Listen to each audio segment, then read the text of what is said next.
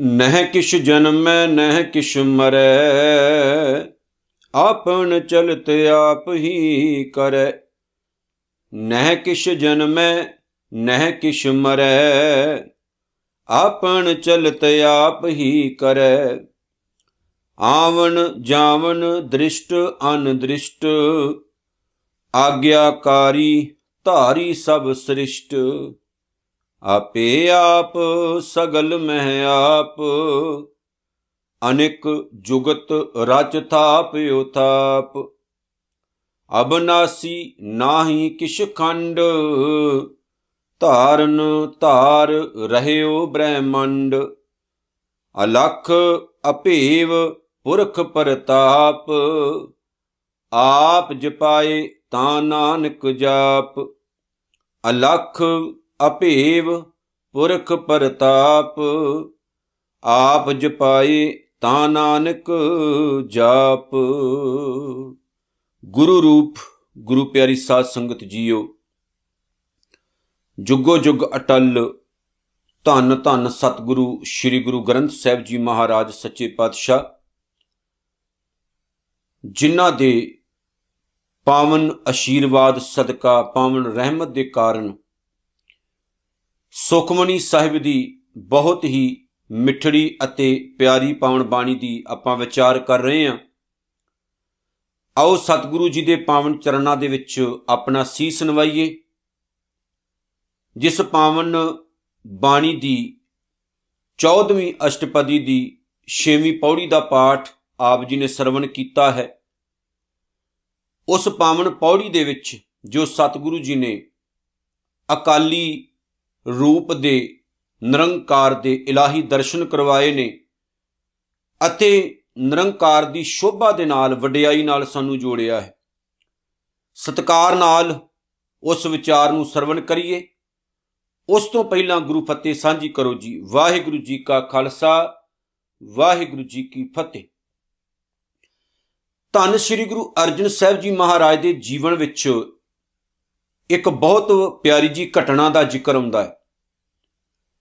ਉਹਨਾਂ ਦਿਨਾਂ ਵਿੱਚ ਸ੍ਰੀ ਗੁਰੂ ਅਰਜਨ ਸਾਹਿਬ ਜੀ ਮਹਾਰਾਜ ਦਰਬਾਰ ਸਾਹਿਬ ਦੀ ਸੇਵਾ ਕਰਵਾ ਰਹੇ ਸੀ।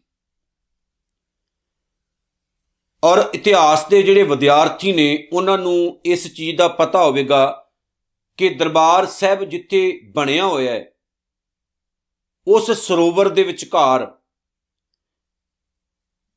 ਉਸ ਸਰੋਵਰ ਦੀ ਜਿਹੜੀ ਸੇਵਾ ਸੀ, ਉਹ ਧੰਨ ਗੁਰੂ ਰਾਮਦਾਸ ਮਹਾਰਾਜ ਸੱਚੇ ਪਾਤਸ਼ਾਹ ਨੇ ਕਰਵਾਈ ਸੀ।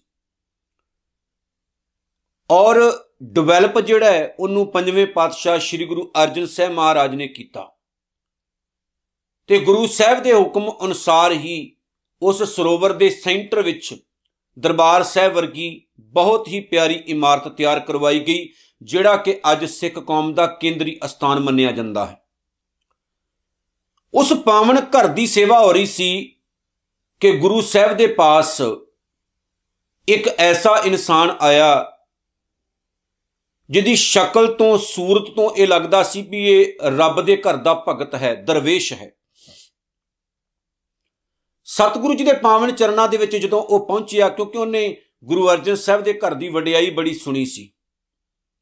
ਵੀ ਜਿਹੜਾ ਇਨਸਾਨ ਇੱਥੇ ਇੱਕ ਵਾਰ ਪਹੁੰਚ ਜਾਂਦਾ ਹੈ, ਉਹਦੇ ਉੱਤੇ ਬੜੀਆਂ ਰਹਿਮਤਾਂ ਹੁੰਦੀਆਂ ਨੇ ਔਰ ਇਹ ਘਰ ਜੁੜਿਆ ਹੋਇਆਂ ਲੋਕਾਂ ਦਾ ਘਰ ਹੈ। ਰੱਬ ਨੂੰ ਪ੍ਰੇਮ ਕਰਨ ਵਾਲਿਆਂ ਦਾ ਘਰ ਹੈ। ਇਸ ਘਰ ਦੇ ਵਿੱਚ ਨਿਆਂ ਹੁੰਦਾ ਹੈ, ਸੱਚ ਅਤੇ ਹੱਕ ਦੀ ਆਵਾਜ਼ ਬੁਲੰਦ ਕੀਤੀ ਜਾਂਦੀ ਹੈ। ਔਰ ਗੁਰੂ ਅਰਜਨ ਸਾਹਿਬ ਮਹਾਰਾਜ ਦੀ ਵਡਿਆਈ ਸੁਣ ਕੇ, ਸ਼ੋਭਾ ਸੁਣ ਕੇ ਪਹੁੰਚ ਗਿਆ। ਗੁਰੂ ਅਰਜਨ ਸਾਹਿਬ ਜਵਾਨੀ ਵਿੱਚ ਸਨ ਭਰ ਜਵਾਨੀ ਵਿੱਚ ਸਨ। ਤੇ ਲੇਕਿਨ ਉਹ ਜਿਹੜਾ ਇਨਸਾਨ ਆਇਆ ਉਹ ਕਾਫੀ ਬਜ਼ੁਰਗ ਸੀ। ਜਦੋਂ ਉਹਨੇ ਗੁਰੂ ਅਰਜਨ ਸਾਹਿਬ ਮਹਾਰਾਜ ਦੇ ਦਰਸ਼ਨ ਕੀਤੇ ਨਾ, ਤਾਂ ਉਹਦੇ ਮਨ ਵਿੱਚ ਕੋਈ ਸ਼ੰਕਾ ਆ ਗਈ। ਇੱਕ ਤਾਂ ਗੱਲ ਇਹ ਬੈਠ ਗਈ ਵੀ ਇਹ ਨੌਜਵਾਨ ਹੈ। ਨੰਬਰ 2 ਉਹਦੇ ਦਿਮਾਗ 'ਚ ਇਹ ਆ ਗਿਆ, ਭਗਤ ਕਿੱਦਾਂ ਹੋ ਸਕਦੇ ਨੇ? ਇਹ ਤਾਂ ਕਾਰੋਬਾਰੀ ਲੱਗਦੇ ਆ ਬਿਜ਼ਨਸਮੈਨ ਲੱਗਦੇ ਆ। ਕਿਉਂਕਿ ਗੁਰੂ ਸਾਹਿਬ ਆਪਣੇ ਹੱਥੀ ਕੰਮ ਕਰਵਾ ਰਹੇ ਸੀ ਗਾਈਡੈਂਸ ਦੇ ਰਹੇ ਸੀ ਵੀ ਇੱਥੋਂ ਇੱਟਾਂ ਚੱਕੋ, ਉੱਥੇ ਰੱਖੋ। ਐਦਾਂ ਦਾ ਚੂਨਾ ਲਾਓ, ਐਦਾਂ ਕਰੋ ਔਦਾਂ ਕਰੋ। ਸਤਿਗੁਰੂ ਜੀ ਨਾ ਆਪ ਸਾਰਾ ਕੰਮ ਬੜੀ ਤਨਦੇਹੀ ਦੇ ਨਾਲ ਕਰਵਾ ਰਹੇ ਸਨ ਔਰ ਬਿਲਕੁਲ ਮਸ਼ਰੂਫ ਸਨ, ਰੁੱਝੇ ਹੋਏ ਸਨ। ਹੁਣ ਉਹ ਜਦੋਂ ਜਿਹੜਾ ਦਰਸ਼ਨ ਕਰਨ ਵਾਸਤੇ ਇਨਸਾਨ ਆਇਆ ਸੀ, ਰੱਬੀ ਭਗਤ, ਉਹਦੇ ਦਿਮਾਗ ਵਿੱਚ ਕੁਝ ਐਸੀਆਂ ਗੱਲਾਂ ਬਹਿ ਗਈਆਂ ਤੇ ਉਹਨੇ ਨਾ ਇੱਕ ਸਿੱਖ ਦੇ ਨਾਲ ਸ਼ੇਅਰ ਵੀ ਕਰ ਦਿੱਤੀਆਂ, ਕਹਿੰਦਾ, ਗੁਰੂ ਅਰਜਨ ਸਾਹਿਬ ਕੌਣ ਹੈ? ਤੇ ਸਿੱਖ ਨੇ ਕਿਹਾ, ਉਹ ਸਾਹਮਣੇ ਜੋ ਦਿਸ ਰਹੇ ਨੇ, ਉਹ ਗੁਰੂ ਅਰਜਨ ਸਾਹਿਬ ਮਹਾਰਾਜ ਹੈ। ਉਹ ਕਹਿੰਦਾ, ਗੁਰੂ ਅਰਜਨ ਸਾਹਿਬ ਇਹ ਗੁਰੂ ਨਾਨਕ ਦੀ ਗੱਦੀ ਦੇ ਵਾਰਸ ਹੈ, ਉਹ ਕਹਿੰਦੇ, ਹਾਂ। ਕਹਿੰਦੇ, ਇਹ ਤਾਂ ਕੋਈ ਆਮ ਜੇ ਬੰਦਾ ਜਪਦਾ ਹੈ। ਇਦਾਂ ਬੋਲੇ ਵੀ ਇਹ ਤਾਂ ਕੋਈ ਆਮ ਜਿਹਾ ਇਨਸਾਨ ਲੱਗਦਾ ਇਹ ਚ ਰੱਬ ਵਾਲੀ ਤਾਂ ਕੋਈ ਗੱਲ ਦਿਸਦੀ ਨਹੀਂ। ਕਿੰਨੀ ਭੱਜ ਦੌੜ ਵਿੱਚ ਲੱਗੇ ਹੋਏ ਐ ਉਹ ਸਿੱਖ ਜਿਹੜਾ ਨਾ, ਉਹਨੇ ਹੱਸ ਕੇ ਮੁਸਕਰਾ ਕੇ ਉਹਨੂੰ ਕਿਹਾ ਕਿ, ਆਓ, ਮੈਂ ਤੁਹਾਨੂੰ ਗੁਰੂ ਅਰਜਨ ਸਾਹਿਬ ਨਾਲ ਮਿਲਾਉਣਾ ਹੁਣ ਗੁਰੂ ਅਰਜਨ ਸਾਹਿਬ ਨੂੰ ਮਿਲਣ ਦੇ ਲਈ ਕਿਸੇ ਅਪਾਇੰਟਮੈਂਟ ਦੀ ਤਾਂ ਲੋੜ ਨਹੀਂ ਸੀ, ਜਿੱਦਾਂ ਅੱਜ ਤੁਸੀਂ ਬਾਬਿਆਂ ਨੂੰ ਸਿੱਧਾ ਨਹੀਂ ਜਾ ਕੇ ਮਿਲ ਸਕਦੇ। ਉਹਦੇ ਲਈ ਪਹਿਲਾਂ ਟਾਈਮ ਲੈਣਾ ਪੈਂਦਾ। ਫਿਰ ਜਾ ਕੇ ਸੇਵਕਾਂ ਨੂੰ ਮਿਲਣਾ ਪੈਂਦਾ, ਉਹਨਾਂ ਦਿਆਂ ਨੂੰ ਫਿਰ ਜਾ ਕੇ ਗਾਂ ਜਾ ਕੇ ਬੰਦੇ ਦੀ ਮੁਲਾਕਾਤ ਹੁੰਦੀ ਹੈ। ਲੰਮੀਆਂ ਚੌੜੀਆਂ ਕਹਾਣੀਆਂ ਅੱਜ ਦੇ ਬਾਬਿਆਂ ਦੀਆਂ। ਲੇਕਿਨ ਸਾਡਾ ਬਾਬਾ ਇਦਾਂ ਦਾ ਨਹੀਂ ਸੀ ਜੋ ਅਸਲ ਬਾਬਾ ਸੀ। ਗੁਰੂ ਅਰਜਨ ਸਾਹਿਬ ਮਹਾਰਾਜ ਸੱਚੇ ਪਾਤਸ਼ਾਹ ਦੇ ਕੋਲ ਸਿੱਖ ਲੈ ਕੇ ਗਿਆ। ਉਹਨੇ ਜਾ ਕੇ ਸਤਿਗੁਰੂ ਸੱਚੇ ਪਾਤਸ਼ਾਹ ਨੂੰ ਹੱਥ ਜੋੜ ਕੇ ਨਮਸਕਾਰ ਕੀਤੀ। ਸ੍ਰੀ ਗੁਰੂ ਅਰਜਨ ਸਾਹਿਬ ਜੀ ਮਹਾਰਾਜ ਨੂੰ ਨਮਸਕਾਰ ਕਰਕੇ ਤਾਂ ਬੈਠ ਗਿਆ।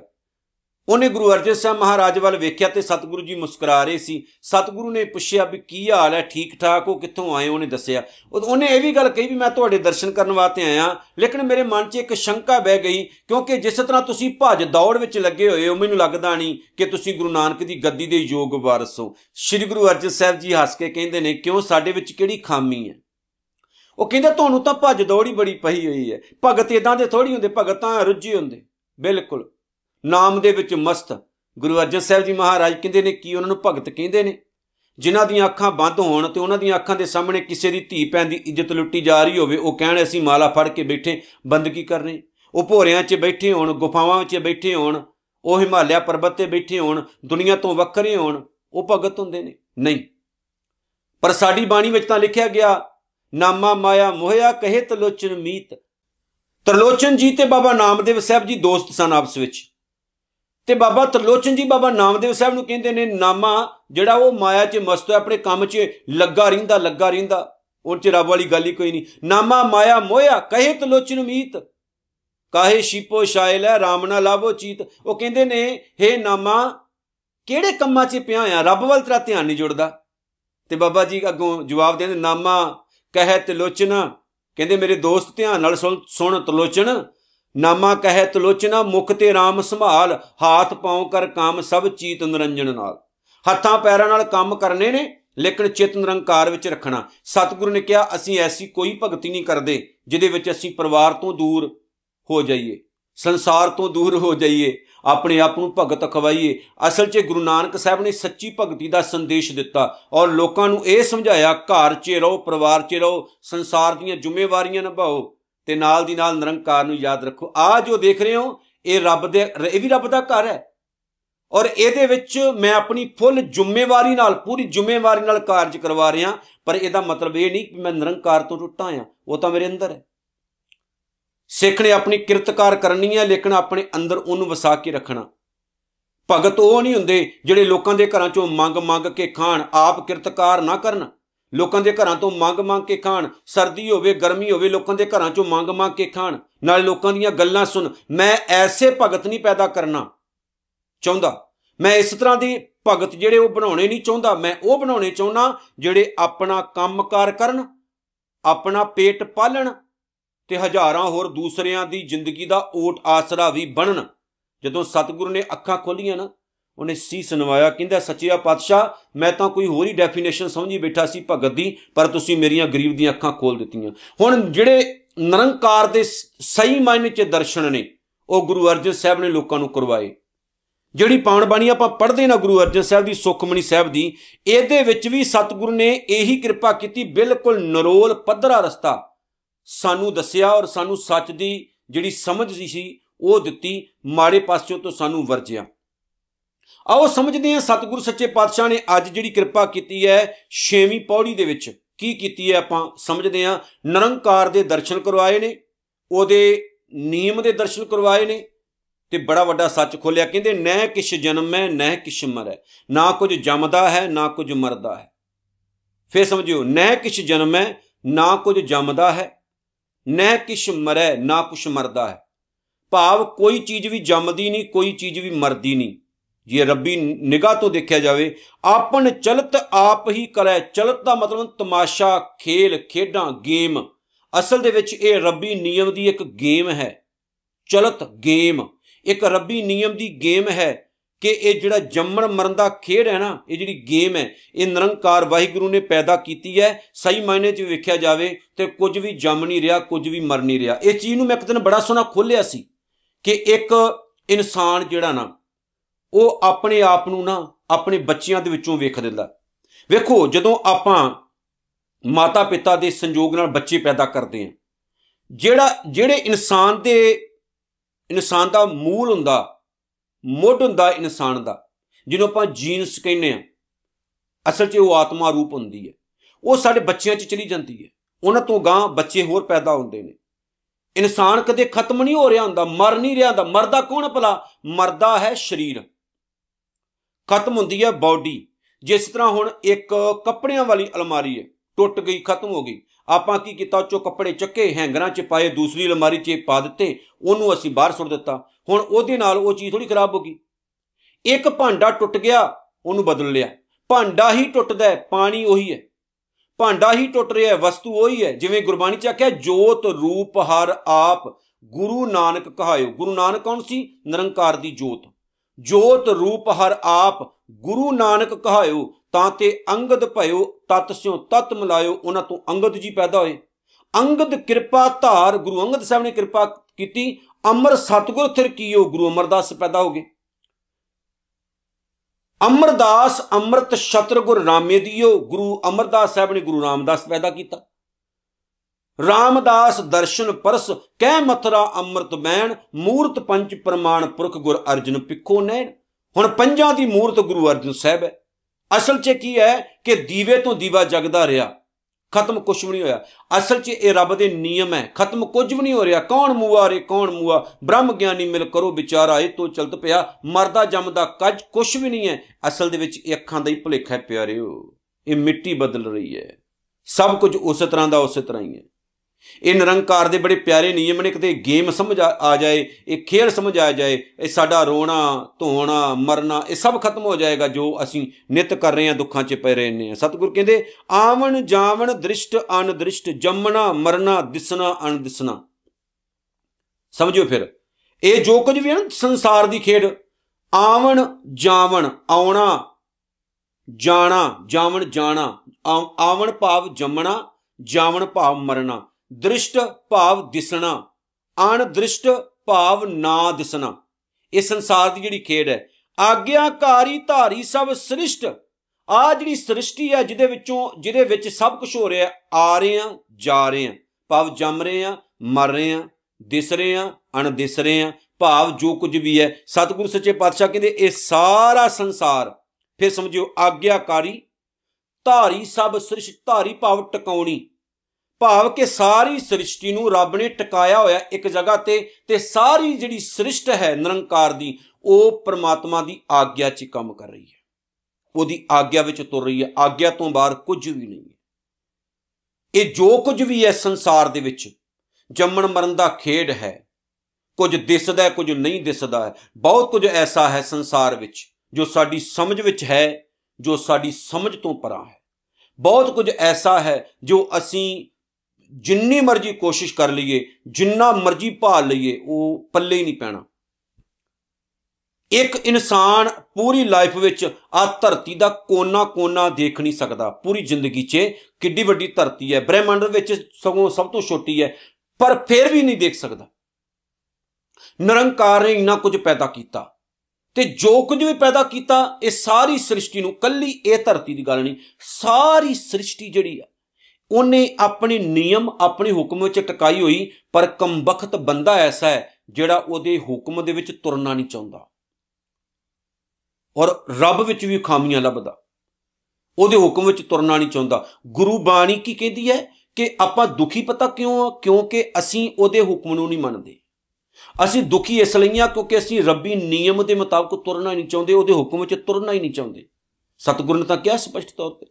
ਹੁਕਮ ਹੈ ਅੰਦਰ ਸਭ ਕੋ ਬਾਹਰ ਹੁਕਮ ਨਾ ਕੋਏ ਨਾਨਕ ਹੁਕਮੈ ਜੇ ਬੁੱਝੈ ਤਾਂ ਹਉਮੈ ਕਹੇ ਨਾ ਕੋਈ। ਜਿਸ ਦਿਨ ਹੁਕਮ ਦੀ ਸਮਝ ਲੱਗ ਗਈ, ਉਸ ਦਿਨ ਹਉਮੈ ਨਹੀਂ ਰਹਿਣੀ। ਜਿਸ ਦਿਨ ਹਉਮੈ ਖਤਮ ਹੋ ਗਈ, ਉਸ ਨੂੰ ਦੁਖੀ ਨਾ ਹੋਵਾਂਗੇ ਆਪਾਂ। ਇਹ ਸਾਰੀ ਗੱਲ ਤਾਂ ਸਾਡੇ ਹੰਕਾਰ ਉੱਤੇ ਖੜੀ। ਤੇ ਸਤਿਗੁਰ ਕਹਿੰਦੇ, ਫਿਰ ਮਾਲਕ ਕਿਰਪਾ ਕੀ ਕਰਦਾ? ਜਦੋਂ ਉਹ ਰਹਿਮਤ ਕਰਦਾ ਹੈ, ਤਾਂ ਫਿਰ ਸਾਡੀਆਂ ਖਾਲੀ ਝੋਲੀਆਂ ਭਰ ਦਿੰਦਾ, ਜਦੋਂ ਆਪਾਂ ਹਉਮੈ ਹੰਕਾਰ ਨੂੰ ਛੱਡਦੇ ਆਂ ਅੱਗੇ ਕਹਿੰਦੇ ਨੇ, ਆਪੇ ਆਪ ਸਗਲ ਮਹਿ ਆਪ। ਇੱਕ ਇੱਕ ਸ਼ਬਦ ਬੜਾ ਕਮਾਲ ਦਾ ਸਤਿਗੁਰੂ ਨੇ ਪਰੋਇਆ ਹੋਇਆ। ਆਪੇ ਆਪ, ਆਪੇ ਹੀ, ਆਪ ਹੀ ਦੋ ਵਾਰੀ ਕਿਹਾ, ਸਗਲ ਮੈਂ ਸਾਰੇ ਸੰਸਾਰ ਵਿੱਚ ਆਪ, ਹੁਣ ਤਿੰਨ ਵਾਰੀ ਸ਼ਬਦ ਵਰਤਿਆ ਗਿਆ, ਆਪੇ ਆਪ ਤੇ ਆਪ। ਆਪੇ ਆਪ, ਸਗਲ ਮੈਂ ਆਪ, ਸਾਰੇ ਸੰਸਾਰ ਵਿੱਚ ਆਪ ਹੀ ਕੇਵਲ ਇੱਕ ਨਿਰੰਕਾਰ ਪਰਮਾਤਮਾ ਵਸਦਾ ਹੈ। ਉਹਦੇ ਤੋਂ ਇਲਾਵਾ ਹੋਰ ਕੋਈ ਤਾਕਤ ਕੰਮ ਨਹੀਂ ਕਰਦੀ। ਅਨੇਕ ਜੁਗਤ ਕਈ ਤਰੀਕਿਆਂ ਨਾਲ ਰਚ ਰਚਦਾ ਹੈ। ਇਸ ਕਾਇਨਾਤ ਨੂੰ ਥਾਪ ਥਾਪਦਾ ਹੈ, ਉਥਾਪ ਉਥਾਪ ਦਿੰਦਾ ਹੈ, ਭਾਵ ਬਣਾਉਂਦਾ ਹੈ, ਨਾਸ਼ ਕਰਦਾ ਇੱਕ ਮਿੰਟ ਵੀ ਨਹੀਂ ਲੱਗਦਾ ਜਦੋਂ ਉਹ ਕਾਇਨਾਤ ਨੂੰ ਤਿਆਰ ਕਰ ਦਿੰਦਾ। ਤੇ ਮਿੰਟ ਤੋਂ ਮਿੰਟ ਤਾਂ ਮੈਂ ਕਹਾਂਗਾ ਬਹੁਤ ਜ਼ਿਆਦਾ ਹੈ। ਉਹਦੇ ਲਈ ਤਾਂ ਕੱਖ ਵੀ ਨਹੀਂ ਜਦੋਂ ਉਹ ਸਾਰੀ ਕਾਇਨਾਤ ਨੂੰ ਸਮੇਟ ਵੀ ਦਿੰਦਾ। ਔਰ ਪਤਾ ਨਹੀਂ ਕਿੰਨੀ ਵਾਰੀ ਇਹ ਕਾਇਨਾਤ ਬਣੀ ਹੈ, ਕਿੰਨੀ ਵਾਰੀ ਉਜੜੀ ਹੈ। ਔਰ ਉਹਦੇ ਹੱਥ ਦੇ ਵਿੱਚ ਸਾਰਾ ਕੁਝ ਹੈ। ਹੁਣ ਸਤਿਗੁਰੂ ਨੇ ਸਮਝਾਇਆ ਕਿ ਬੰਦੇ, ਇੰਨਾ ਹੰਕਾਰ ਕਰਨਾ ਚੰਗਾ ਨਹੀਂ ਹੁੰਦਾ। ਤੂੰ ਇੰਨਾ ਕੁ ਹੈ, ਇੰਨਾ ਕੁ ਛੋਟਾ ਜਿਹਾ। ਲੇਕਿਨ ਆਪਾਂ ਹੰਕਾਰ ਬਹੁਤ ਕਰਦੇ ਆਂ ਔਰ ਹੰਕਾਰ ਦੇ ਵਸ ਵਿੱਚ ਆ ਕੇ ਆਪਾਂ ਇਹ ਕਹਿੰਨੇ ਵੀ ਆਪਾਂ ਸਭ ਕੁਝ ਕਰ ਰਹੇ ਆਂ ਸਾਡਾ ਕੀਤਾ ਸਭ ਕੁਝ ਹੋ ਰਿਹਾ। ਜਿਵੇਂ ਮੈਂ ਇੱਕ ਦਿਨ ਐਗਜ਼ਾਮਪਲ ਦਿੱਤੀ ਸੀ ਨਾ ਕਿ ਜਿਹੜੀ ਕੋੜ ਕਿੱਲੀ ਹੁੰਦੀ, ਛੱਤ ਨੂੰ ਚੰਬੜੀ ਹੁੰਦੀ ਨਾ, ਉਹਨੂੰ ਕਮਲੀ ਨੂੰ ਪੂਰੀ ਜ਼ਿੰਦਗੀ ਇਹ ਭੁਲੇਖਾ ਹੀ ਲੱਗਾ ਰਹਿੰਦਾ ਵੀ ਮੈਂ ਛੱਤ ਚੱਕੀ ਹੋਈ। ਵੀ ਮੈਂ ਛੱਤ ਚੱਕੀ ਹੋਈ। ਪਰ ਕਮਲੀਏ, ਛੱਤ ਤੂੰ ਨਹੀਂ ਚੱਕੀ। ਛੱਤ ਕਰਕੇ ਤੂੰ ਐ। ਵੇ ਕੁੱਕਰ ਨੂੰ ਹੁਣ ਭੁਲੇਖਾ ਪੈ ਜੇ। ਕੁੱਕਰ ਨੂੰ ਭੁਲੇਖਾ ਪੈ ਜਾਏ ਵੀ ਮੈਂ ਬਾਗ ਦੇਣਾ ਤਾਂ ਦਿਨ ਚੜਦਾ ਫਿਰ ਤਾਂ ਕਮਲੀਆਂ ਮਾਰਦਾ ਨਾ ਉਹ। ਅਸਲ ਦੇ ਵਿੱਚ ਭੁਲੇਖਾ ਦੂਰ ਹੋਣਾ ਚਾਹੀਦਾ। ਤੇਰੇ ਬਾਗ ਦਿਨ ਨਾਲ ਸੂਰਜ ਨਹੀਂ ਚੜ ਰਿਹਾ, ਦਿਨ ਨਹੀਂ ਚੜਦਾ ਦਿਨ ਚੜਦਾ ਤੇ ਤਾਂ ਤੂੰ ਬਾਂਗਾ ਦੇਣਾ ਬੰਦੇ ਨੂੰ ਇਹ ਭੁਲੇਖਾ ਹੈ ਵੀ ਮੇਰੇ ਕੀਤੇ ਦੁਨੀਆ ਚੱਲ ਰਹੀ ਹੈ, ਮੈਂ ਕਰ ਰਿਹਾ ਤਾਂ ਸੰਸਾਰ ਚੱਲ ਰਿਹਾ। ਪਰ ਅਸਲ ਦੇ ਵਿੱਚ ਇਹ ਭੁਲੇਖਾ ਹੀ ਰਹਿ ਜਾਂਦਾ, ਸਾਡੀ ਔਕਾਤ ਕੱਖ ਵੀ ਨਹੀਂ ਹੈ। ਆਪਾਂ ਤਾਂ ਜਿਵੇਂ ਗੁਰਬਾਣੀ ਕਹਿੰਦੀ ਨਾ, ਮਾਟੀ ਕੋ ਪੂਤਰਾ ਕੈਸੇ ਨਚਤ ਹੈ, ਦੇਖੈ ਦੇਖੈ, ਸੁਣੈ, ਬੋਲੇ, ਦੌੜਿਓ, ਫਿਰਤ ਹੈ। ਆ ਆਪਾਂ ਅਸਲ ਵਿੱਚ ਵੇਖਿਆ ਜਾਵੇ ਨਾ, ਤੇ ਆਪਾਂ ਮਿੱਟੀ ਦੇ ਪੁਤਲੇ ਆ ਆਪਾਂ ਦੌੜੇ ਫਿਰਦੇ ਆ ਆਸੇ ਪਾਸੇ ਆਪਾਂ ਕਹਿੰਦੇ ਵੀ ਆਪਾਂ ਕਰ ਰਹੇ ਆ ਆਪਾਂ ਕਰ ਰਹੇ ਆ ਸਾਡੇ ਕਿਤੇ ਕੁਝ ਵੀ ਨਹੀਂ ਹੁੰਦਾ, ਸਾਡੀ ਔਕਾਤ ਹੀ ਕੱਖ ਨਹੀਂ ਹੈ। ਸਾਡੇ ਵਰਗੇ ਪਤਾ ਨਹੀਂ ਹੋਰ ਕਿੰਨੇ ਪ੍ਰਮਾਤਮਾ ਨੇ ਪੈਦਾ ਕੀਤੇ। ਸਾਡਾ ਸੁਭਾਅ ਕੀ ਹੈ? ਅਸੀਂ ਐਵੇਂ ਟਪੂਸੀਆਂ ਮਾਰਦੇ ਰਹਿੰਦੇ ਆ ਪਰ ਨਿਰੰਕਾਰ ਬਹੁਤ ਮਹਾਨ ਹੈ। ਬਹੁਤ ਵੱਡਾ ਹੈ। ਜੇ ਉਹਨੂੰ ਸਮਝ ਗਏ ਨਾ ਉਹਦੇ ਨਿਯਮ ਨੂੰ, ਤੇ ਕਦੇ ਜ਼ਿੰਦਗੀ 'ਚ ਦੁਖੀ ਨਹੀਂ ਹੋਵੋਗੇ। ਸਤਿਗੁਰ ਕਹਿੰਦੇ, ਅਬਨਾਸ਼ੀ ਨਾਹੀ ਕਿਛ ਖੰਡ। ਉਹ ਨਿਰੰਕਾਰ ਵਾਹਿਗੁਰੂ ਆਪ ਅਬਨਾਸ਼ੀ ਹੈ ਭਾਵ ਨਾਸ਼ ਨਾ ਹੋਣ ਵਾਲਾ। ਜਿਹੜਾ ਕਦੇ ਨਾਸ਼ ਨਾ ਹੋਵੇ, ਜਿਹੜਾ ਕਦੇ ਖਤਮ ਨਾ ਹੋਵੇ ਤੇ ਉਸ ਨਿਰੰਕਾਰ ਵਾਹਿਗੁਰੂ ਨੂੰ ਕਦੇ ਕੋਈ ਨਾਸ਼ ਕਰ ਵੀ ਨਹੀਂ ਸਕਦਾ। ਖੰਡ ਦਾ ਮਤਲਬ ਹੁੰਦਾ ਹੈ ਟੋਟੇ ਟੋਟੇ ਕਰਨਾ, ਭਾਵ ਉਹਨੂੰ ਖਤਮ ਕਰਨਾ। ਵੀ ਦੁਨੀਆ ਵਿੱਚ ਨਾ ਕੋਈ ਐਸੀ ਪਾਵਰ ਅਜੇ ਤੱਕ ਇਨਸਾਨ ਨੇ ਨਹੀਂ ਬਣਾਈ, ਜਿਹਦੇ ਨਾਲ ਅਸੀਂ ਪਰਮਾਤਮਾ ਨੂੰ ਖਤਮ ਕਰ ਦਈਏ। ਕਿੱਦਾਂ ਖਤਮ ਕਰਾਂਗੇ? ਅਸੀਂ ਪ੍ਰਕਾਸ਼ ਨੂੰ, ਰੌਸ਼ਨੀ ਨੂੰ, ਗਿਆਨ ਨੂੰ ਖਤਮ ਕਰ ਸਕਦੇ। ਐਵੇਂ ਡਿੰਗਾ ਮਾਰਦੇ ਆਪਾਂ। ਤੇ ਜਿਹੜੇ ਲੋਕ ਮੁਨਕਰ ਹੋ ਜਾਂਦੇ ਨੇ ਉਹਦੇ ਤੋਂ, ਉਹ ਵੀ ਮੂਰਖ ਹੀ ਹੁੰਦੇ ਕਿਉਂਕਿ ਉਹ ਜਿਨ੍ਹਾਂ ਦੀ ਸਮਝ ਵਿੱਚ ਆ ਗਿਆ ਨਾ ਉਹਨਾਂ ਨੇ ਕਹਿਤਾ, ਹੈ ਤਾਂ ਸਹੀ ਲਖਿਆ ਜੇ ਕੋਈ। ਵੀ ਹੈ ਉਹ, ਪਰ ਜਿਨ੍ਹਾਂ ਨੂੰ ਨਾ ਸਮਝਾਵੇ, ਉਹ ਕਹਿੰਦੇ, ਹੈ ਨਹੀਂ ਹੈ ਨਹੀਂ ਹੈ ਨਹੀਂ ਹੈ ਨਹੀਂ। ਆ ਲੋਕਾਂ ਦੀ ਪ੍ਰੋਬਲਮ ਹੈ। ਧਾਰਨ ਧਾਰ ਰਹਿਓ ਬ੍ਰਹਮੰਡ। ਆ ਜਿਹੜਾ ਸੰਸਾਰ ਹੈ ਸਤਿਗੁਰ ਦੇ ਸਾਰੇ ਬ੍ਰਹਮੰਡ ਦੀ ਰਚਨਾ ਉਹ ਆਪ ਕਰਦਾ। ਰਚਨਾ ਕਰਨ ਵਾਲਾ ਨਿਰੰਕਾਰ ਜਿੱਥੇ ਉਹਦੀ ਰਚਨਾ ਕਰੀ ਜਾ ਰਿਹਾ, ਉੱਥੇ ਉਹ ਵਿੱਚ ਰਹਿੰਦਾ ਵੀ ਹੈ। ਬਣਾ ਕੇ ਉਹ ਆਪ ਉਹਦੇ ਵਿੱਚ ਰਹਿੰਦਾ ਵੀ ਹੈ। ਅਲਖ ਅਪੇਵ ਪੁਰਖ ਪ੍ਰਤਾਪ ਅਲਖ ਦਾ ਮਤਲਬ ਹੁੰਦਾ ਹੈ ਜਿਸ ਨੂੰ ਕੋਈ ਬਿਆਨ ਨਾ ਕਰ ਸਕੇ। ਅਲਖ ਅਭੇਵ ਜਿਸ ਦਾ ਕੋਈ ਭੇਦ ਨਾ ਪਾ ਸਕੇ। ਜੋ ਸਾਡੀ ਸਮਝ ਤੋਂ ਬਾਹਰ ਹੋਵੇ, ਪੁਰਖ ਭਾਵ ਜੋ ਸਾਰੇ ਸੰਸਾਰ ਵਿੱਚ ਵਸਦਾ ਹੈ, ਪ੍ਰਤਾਪ ਦਾ ਮਤਲਬ ਹੈ ਉਹ ਨਿਰੰਕਾਰ ਵਾਹਿਗੁਰੂ ਪਰਮਾਤਮਾ ਦੀ ਰੋਸ਼ਨੀ, ਉਹਦਾ ਤੇਜ ਪ੍ਰਤਾਪ, ਉਹਦੀ ਇੱਜ਼ਤ, ਉਹਦਾ ਮਾਣ। ਮੇਰੇ ਮਾਲਕ ਜੀ ਕਹਿੰਦੇ ਨੇ, ਜਿਸ ਨਿਰੰਕਾਰ ਵਾਹਿਗੁਰੂ ਦਾ ਤੇਜ ਪ੍ਰਤਾਪ ਕੋਈ ਨਹੀਂ ਜਾਣ ਸਕਦਾ। ਜਿਹੜਾ ਸਾਰੀ ਕਾਇਨਾਤ ਵਿੱਚ ਵਸਦਾ ਹੈ, ਉਹ ਬੰਦਿਆ, ਤੂੰ ਉਹਨੂੰ ਸਹੀ ਮਾਇਨੇ ਵਿੱਚ ਸਮਝ ਨਹੀਂ ਸਕਦਾ, ਉਹਦੇ ਭੇਦ ਨਹੀਂ ਜਾਣ ਸਕਦਾ, ਕਿਉਂਕਿ ਉਹ ਤੇਰੀ ਸਮਝ ਤੋਂ ਬਾਹਰ ਹੈ, ਤੂੰ ਉਹਨੂੰ ਬਿਆਨ ਨਹੀਂ ਕਰ ਸਕਦਾ। ਤੂੰ ਜਿੰਨੀ ਮਰਜ਼ੀ ਖੋਜ ਕਰ ਲਾ, ਬ੍ਰਹਿਮੰਡ ਕਿੰਨਾ ਮਹਾਨ ਹੈ। ਜਿੰਨੀ ਮਰਜ਼ੀ ਖੋਜ ਖੋਜ ਕਰ ਜਾ, ਕਰੀ ਜਾ ਕਰੀ ਜਾ, ਜਿੰਨੀ ਕਰੇਗਾ ਗਾਂ ਗਾਂ ਵੱਧਦਾ ਜਾਣਾ ਹੋਰ ਉਹਨੇ, ਹੋਰ ਹੀ ਵੱਧਦਾ ਜਾਣਾ। ਤੂੰ ਉਹਨੂੰ ਨਹੀਂ ਸਮਝ ਸਕਦਾ। ਬਸ ਮੈਂ ਤਾਂ ਇਹ ਗੱਲ ਕਹਿਣਾ ਨਾ ਵੀ ਹਾਥੀ ਜੋੜੇ ਜਾ ਸਕਦੇ ਹਾਥੀ, ਹੱਥ ਜੋੜੋ ਕਿ ਮਾਲਕਾ ਐਵੇਂ ਆਪਾਂ ਹੰਕਾਰ ਵਿੱਚ ਆ ਕੇ ਬਹੁਤੀਆਂ ਡਿੰਗਾਂ ਨਾ ਮਾਰਦੇ ਰਹੀਏ। ਸਾਨੂੰ ਆਪਣੇ ਚਰਨੀ ਲਾ, ਆਪਣੇ ਦਾਸ ਬਣਾ, ਸਮਝ ਦੇ ਕਿ ਆਪਾਂ ਨਾ ਤੇਰੇ ਚਰਨਾਂ ਵਿੱਚ ਲੱਗ ਕੇ ਤੇ ਸੱਚੇ ਮਾਰਗ ਉਤੇ ਤੁਰਨ ਜੋਗੇ ਹੋ ਜਾਈਏ। ਅਖੀਰ ਚ ਕਹਿੰਦੇ ਨੇ, ਆਪ ਜਪਾਏ, ਜੇ ਉਹ ਆਪ ਕਿਰਪਾ ਕਰੇ ਕਿਸੇ ਇਨਸਾਨ ਉੱਤੇ, ਉਹਦੇ ਕੋਲੋਂ ਆਪਣਾ ਸਿਮਰਨ, ਆਪਣੇ ਗੁਣ ਕਰਵਾਏ ਜਾਂ ਕਰਵਾਉਣਾ ਚਾਹੇ ਤਾਂ ਨਾਨਕ ਜਾਪ ਤੇ ਤਾਂ ਹੀ ਇਨਸਾਨ ਉਹਦੇ ਸਿਮਰਨ ਵੱਲ, ਉਹਦੀ ਬੰਦਗੀ ਵੱਲ ਜੁੜ ਸਕਦਾ। ਇੱਥੇ ਬੰਦੇ ਨੂੰ ਇਹ ਸਮਝਾਇਆ, ਹੰਕਾਰ ਨਾ ਕਰੀ। ਉਹ ਕਦੋਂ ਕਿਸੇ ਬੰਦੇ ਦੀ ਮੱਤ ਮਾਰਦਾ ਏ ਇਹ ਪਤਾ ਨਹੀਂ ਹੁੰਦਾ। ਕਦੋਂ ਕਿਸੇ ਇਨਸਾਨ ਦੇ ਦਿੱਤੇ ਹੋਏ ਉਹਦੇ ਗੁਣਾਂ ਨੂੰ ਖੋਲਵੇ ਪਤਾ ਨਹੀਂ ਹੁੰਦਾ। ਕੋਈ ਪਤਾ ਨਹੀਂ ਹੈ। ਸੋ ਹੰਕਾਰੀ ਨਹੀਂ ਹੋਣਾ, ਨਿਰੰਕਾਰੀ ਨਿਯਮ ਨੂੰ ਸਮਝਣਾ ਤੇ ਜੋ ਗੁਰੂ ਅਰਜਨ ਸਾਹਿਬ ਨੇ ਕਿਹਾ, ਪਿਆਰਿਓ ਉਹਨੂੰ ਆਪਾਂ ਜੀਵਨ ਵਿੱਚ ਢਾਲਣਾ।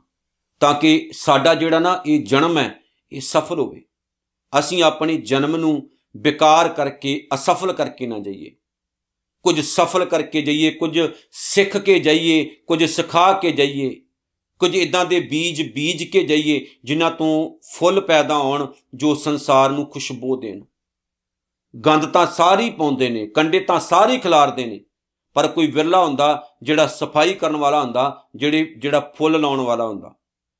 ਨਹੀਂ ਤਾਂ ਦੁਨੀਆ ਦੀ ਫਿਤਰਤ ਆਪਾਂ ਜਾਣਦੇ ਹਾਂ ਅਸੀਂ ਉਹਨਾਂ ਵਿੱਚੋਂ ਨਹੀਂ ਬੰਨਾ ਜਿਨ੍ਹਾਂ ਨੂੰ ਲੋਕ ਲਾਹਣਤਾਂ ਪਾਉਣ, ਅਸੀਂ ਉਹਨਾਂ ਵਿੱਚੋਂ ਉਹਨਾਂ ਦੀ ਗਿਣਤੀ ਵਿੱਚ ਰਹਿਣਾ, ਜਿਹੜੇ ਜਾਣ ਤੇ ਦੁਨੀਆ ਰੋਵੇ ਪਿਆਰਿਓ ਇਸ ਤਰ੍ਹਾਂ ਦਾ ਜੀਵਨ ਬਣਾਈਏ। ਸੋ ਇਤਨੀਆਂ ਬੇਨਤੀਆਂ ਸਵਾਰ ਕਰੋ ਜੀ, ਭੁੱਲ ਚੁੱਕ ਦੀ ਖਿਮਾ। ਸਤਿਗੁਰੂ ਜੀ, ਕਿਰਪਾ ਕਰਨ ਸਾਡਾ ਜੀਵਨ ਗੁਰੂ ਦੇ ਉਪਦੇਸ਼ਾਂ ਮੁਤਾਬਕ ਢਲ ਜਾਵੇ। ਨਾਨਕ ਨਾਮ ਚੜ੍ਹਦੀ ਕਲਾ, ਤੇਰੇ ਭਾਣੇ ਸਰਬੱਤ ਦਾ ਭਲਾ। ਵਾਹਿਗੁਰੂ ਜੀ ਕਾ ਖਾਲਸਾ, ਵਾਹਿਗੁਰੂ ਜੀ ਕੀ ਫਤਿਹ।